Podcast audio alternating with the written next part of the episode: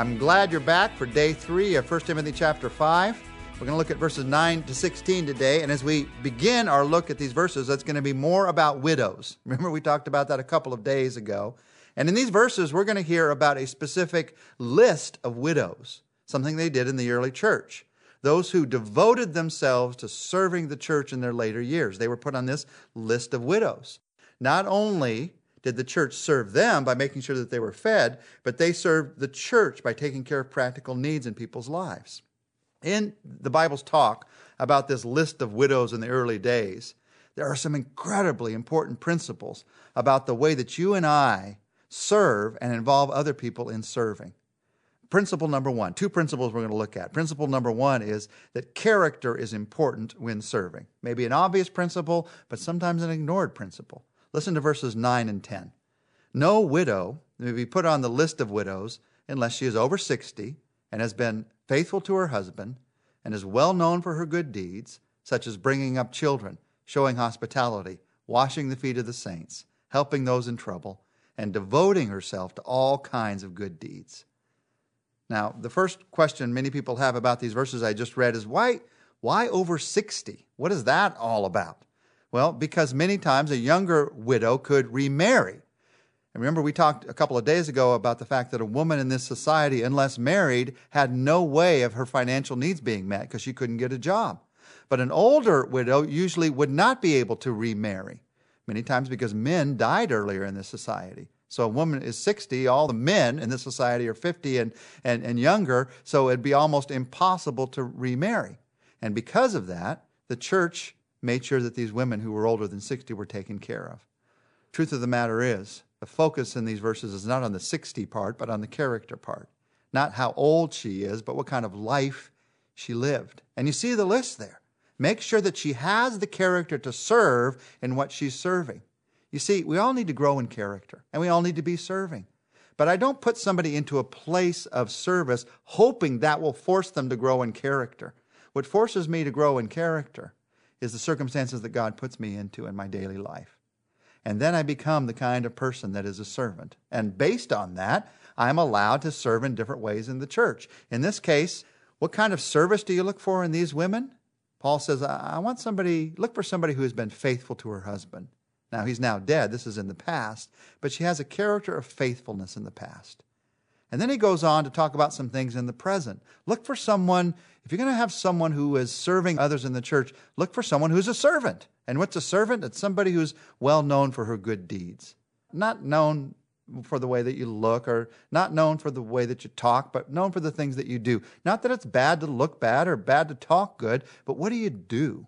Servants need to do good deeds. She's known for bringing up her children with a character and a heart of patience and love. She's got that kind of character.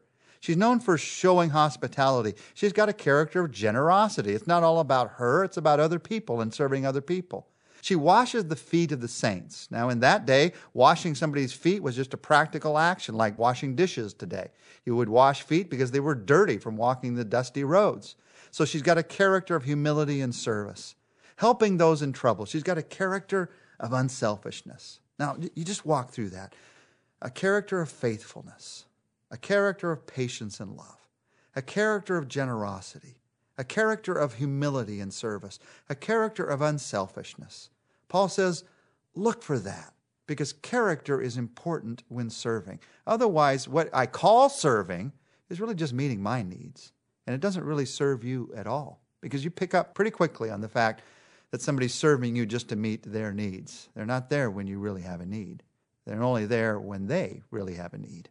They're there on their timing and not on your timing. They're there doing things that make them feel good about themselves rather than being there doing things that really meet the needs of Christ in your life. That's why character is so important when serving.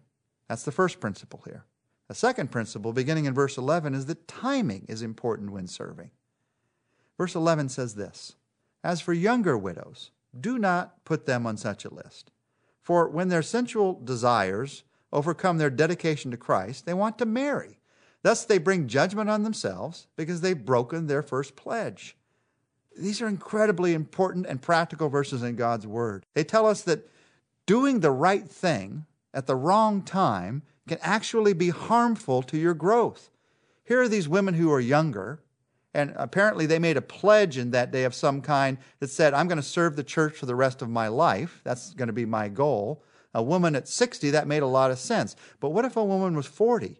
She might be discouraged. She's just had her husband die. There's no one else in her life that she might marry. So she might make such a pledge. But then all of a sudden she meets someone and she wants to marry, but she's made a pledge not to marry them. Unintentionally, the church has put this woman into a place where her faith is being challenged, bringing judgment on themselves. Now, those verses don't mean in verse 12 that God's judgment is coming on that woman's life. Her judgment is coming on her life. She's judging herself because she made a pledge at the wrong time. First, in these verses, the church would have been asking these younger widows to make a commitment that they could not keep. And second, the church would have been putting them in a place where they were in the danger or the temptation to sin. Timing when serving is important. Now, this temptation to sin is really, to me, the important part of it. I want to serve at the right times and in the right ways. And, well, verses 13 to 16 really begin to focus on the practical nature of this. Listen to what they have to say the danger of temptation and sin and serving in the wrong way. In verse 13, besides, they get into the habit of being idle and going about from house to house. And not only do they become idlers, they also become gossips and busybodies, saying things that they ought not to. So I counsel younger women, younger widows, to marry, to have children, to manage their homes, and to give the enemy no opportunity for slander. Some have, in fact, already turned away to follow Satan. If any woman who is a believer has widows in her family, she should help them and not let the church be burdened with them, so that the church can help those widows who are really in need. Now, in that last verse, verse 16, Paul goes back to what we talked about yesterday the priority of family relationships. So you have a widow in your own family, you take care of them. If the widow doesn't have any family, the church needs to take care of them. But I want you to notice verse 14 as Paul talks about the importance of timing and temptation. In verse 14, he says, I counsel younger women to marry. Now, he doesn't command here, it's simply counsel. It's not necessarily for everyone, counsel, but this is the wise thing for most people to do. And what's the principle here? Well, in this society, in that day, the only thing that a woman could do to have responsibility was to marry and to take care of and manage a household. That was the management opportunity for women. I know there's a lot of other opportunities today. And you have to apply that to what these verses mean to us. They're saying that there is a timing for everything in your life. I've met many, many people, men and women both, who will say to me, You know, I think maybe God is calling me into full time ministry. Maybe they're a businessman. Maybe they're a businesswoman. I think I should leave my business and I need to go and serve God full time in some way. And many, many times my advice to them is exactly what Paul is talking about here. There's a difference between God's timing and God's will in your life. What you're thinking about doing, it may be exactly God's will for your life, but the time may not be right yet. If you leave what you're doing now and go do this, you may have regrets about what you didn't do in business. And that regret will grow into a temptation or into a bitterness, and Satan will take hold through that. There's a difference between God's timing and God's will. Now, specifically for these widows, what they were facing, Paul is saying that without responsibility in life, we all tend to drift. If I put myself in a place in life where I'm just sort of going from here to there, I don't have a lot of responsibilities, or all the responsibility is on me, and I'm not ready for that yet, I'm going to tend to drift. And Paul says while a 60 year old widow might be ready to manage her own life and responsibilities all by herself, a 20, 30 year old widow may not be ready for that. Now, you may not like to hear that if you're 20 or 30 years old. You may be the most responsible 20 or 30 year old in the world. But the truth of the matter is, with human nature, we have to realize who we are and be honest about our faults and our failures and also our weaknesses. Without responsibilities, we all tend to drift. We'd like to think that we wouldn't, but we do. So, my question to you is this Have you been drifting? Have you been drifting in your life? And if so, what new areas of responsibility do you need to add into your life? Maybe you've been afraid to get married. You know God wants you to someday, but you've been afraid to. But you look at your life and you're drifting. That says to you, you need that new area of responsibility in your life that grows out of your love for someone. Maybe you've been afraid to start a business. Maybe you've been afraid to, to begin a ministry, but now you find yourself drifting. When you find yourself drifting, it almost always means there's an area of responsibility that God has for you in your life that you are not grabbing a hold of. What is it? What is it that God wants you doing? Let's take a minute to pray. Our Father, we realize that when serving, character is important and timing is important. So help us all the time to build our character through every circumstance by trusting in you in every circumstance. And help us to listen for your timing.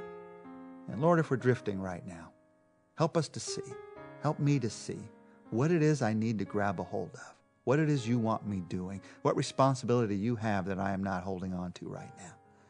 Father, I ask this in Jesus' name. Amen. Join us tomorrow. We continue to talk about relationships in the church, some principles about how to relate to spiritual leaders.